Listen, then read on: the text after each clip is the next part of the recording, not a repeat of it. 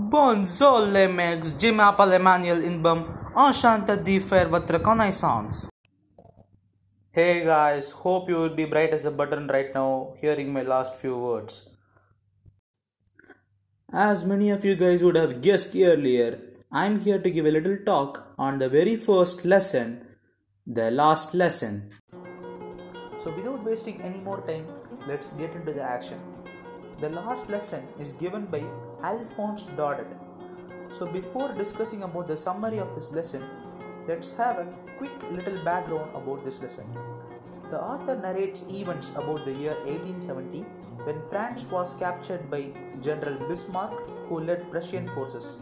Furthermore, the Lorraine and Alsace districts went under Prussian rule. There was the discontinuation of teaching French in these two districts. There was an order for the French teachers to leave. Consequently, M. Hamel, who was a French teacher, was not able to continue in his old school. In spite of all this, the last lesson from Mister M. Hamel was full of devotion and sincerity. One student of M. Hamel, Franz, was afraid of him. There was an anticipation of punishment from the student when he came to the school that day just because he had not completed his homework.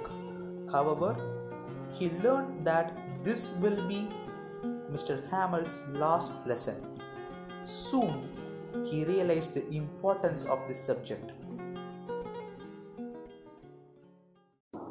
Hence, this story is a brazen example to explain linguistic chauvinism. As the next part, let's get into the summary of this lesson. The narration of this story is by a French boy, Franz. Franz is a lazy boy.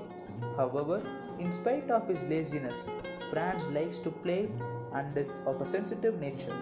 Furthermore, Franz hates his teacher M. Hamel in school and has no interest in studying French. An order has come from Berlin after taking over the districts of Alsace and Lorraine in France that the German language rather than the French should be taught in schools there. Furthermore, it is the school French teacher M. Hamel's last day. This teacher has been working there for more than forty years.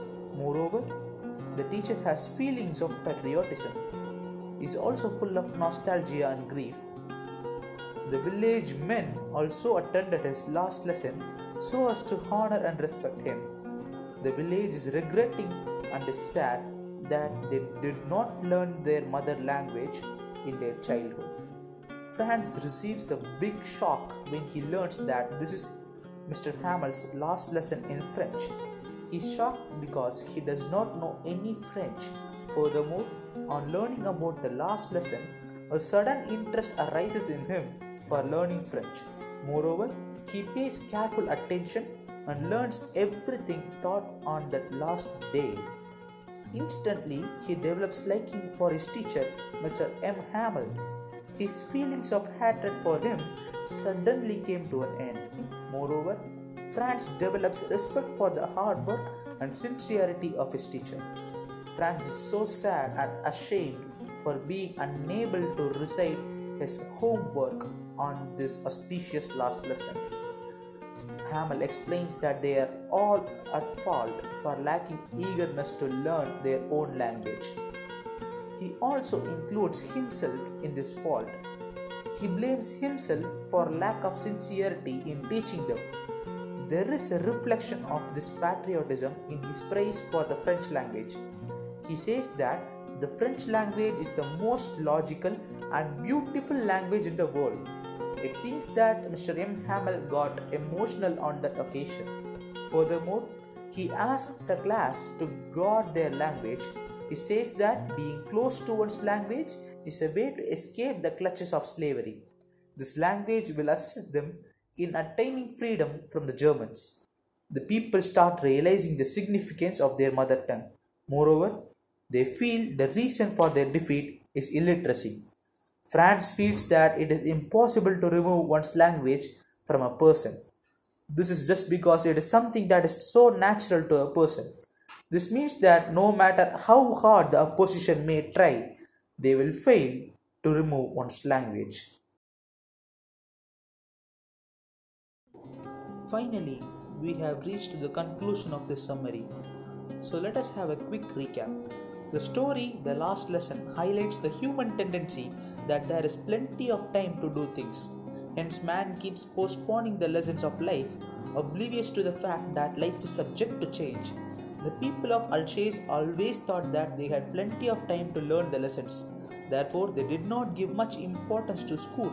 They preferred their children to go work on the farms and mills instead of having them learn the lessons.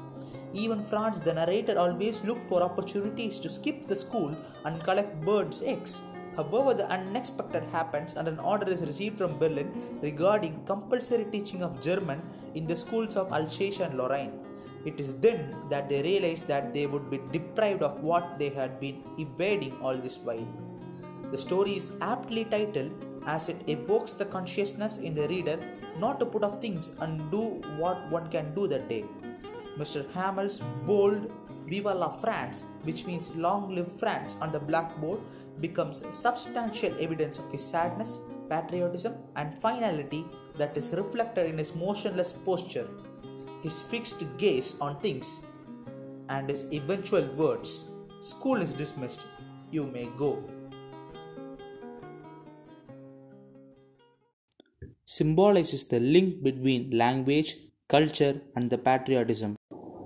Merci de m'avoir écouté patiemment. Thanks for listening to me, guys. See you soon. A bientôt.